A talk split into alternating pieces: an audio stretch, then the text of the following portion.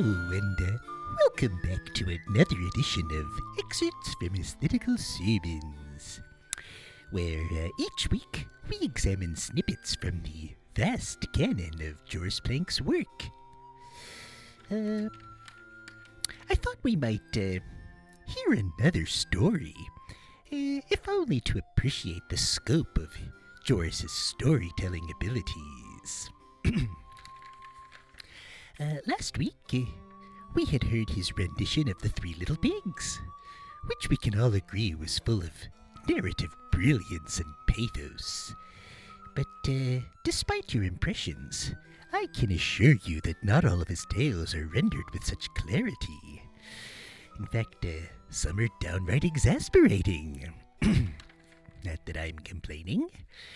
Uh, but this week, to contrast with the coherence of our last broadcast, uh, I thought we should discuss his somewhat abridged telling of the Trojan War, which he manages to reduce to a mere um, one, two, three, four, five sentences, which is uh, certainly a monumental feat in and of itself. Well, I, I say five sentences, but uh, comma splice really can do wonders if left uh, untethered as Joris tends to leave it. But uh, if you're like me, and uh, and I know you all are, I'm sure you're well accustomed to it by now. So uh, uh, enjoy.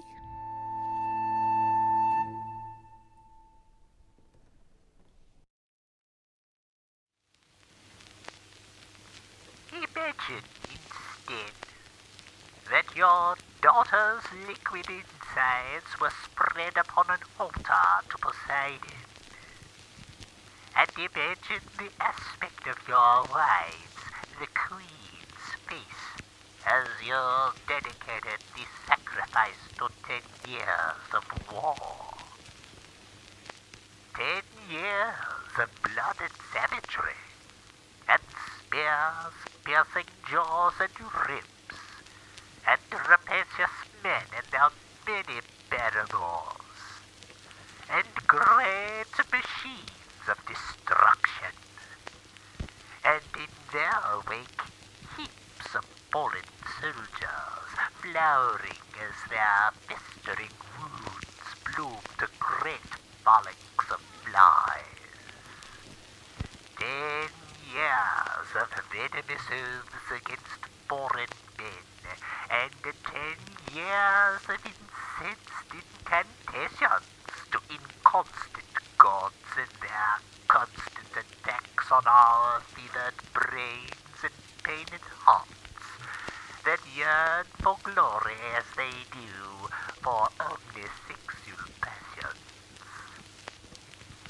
Such was Achilles' heart and wrathful brain, whose actions to this day we celebrate by dragging men in our own time through the streets behind horses until they are nothing more than tatters. And why not?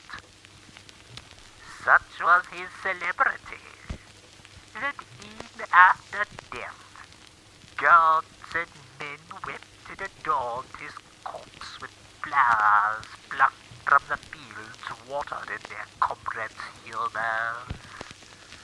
And they strummed upon the lyre epic chants, lasting many weeks, and kissed him, his body black and bloated, and reeking of old meat, which caused the children to scream in disgust.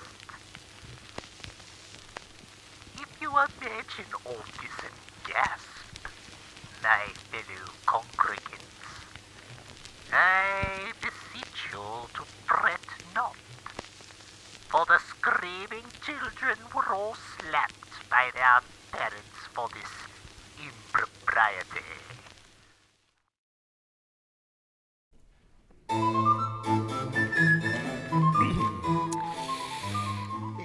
Fascinating interpretation, wouldn't you say?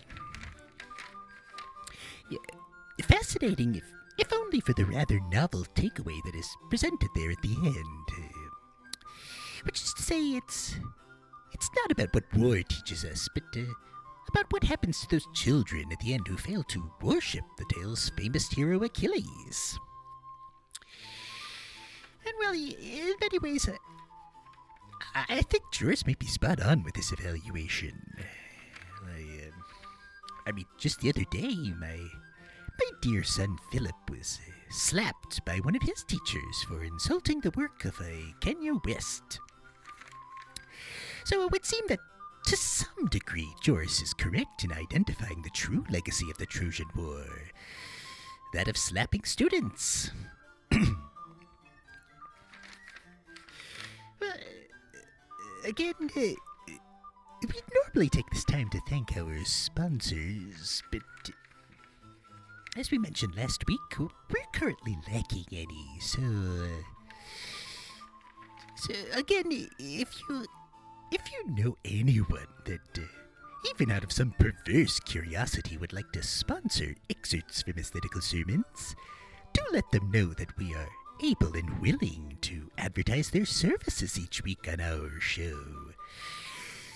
Uh, that's it for this week. So, in the words of the chief zealot, drink nectar and go penniless into the crowd.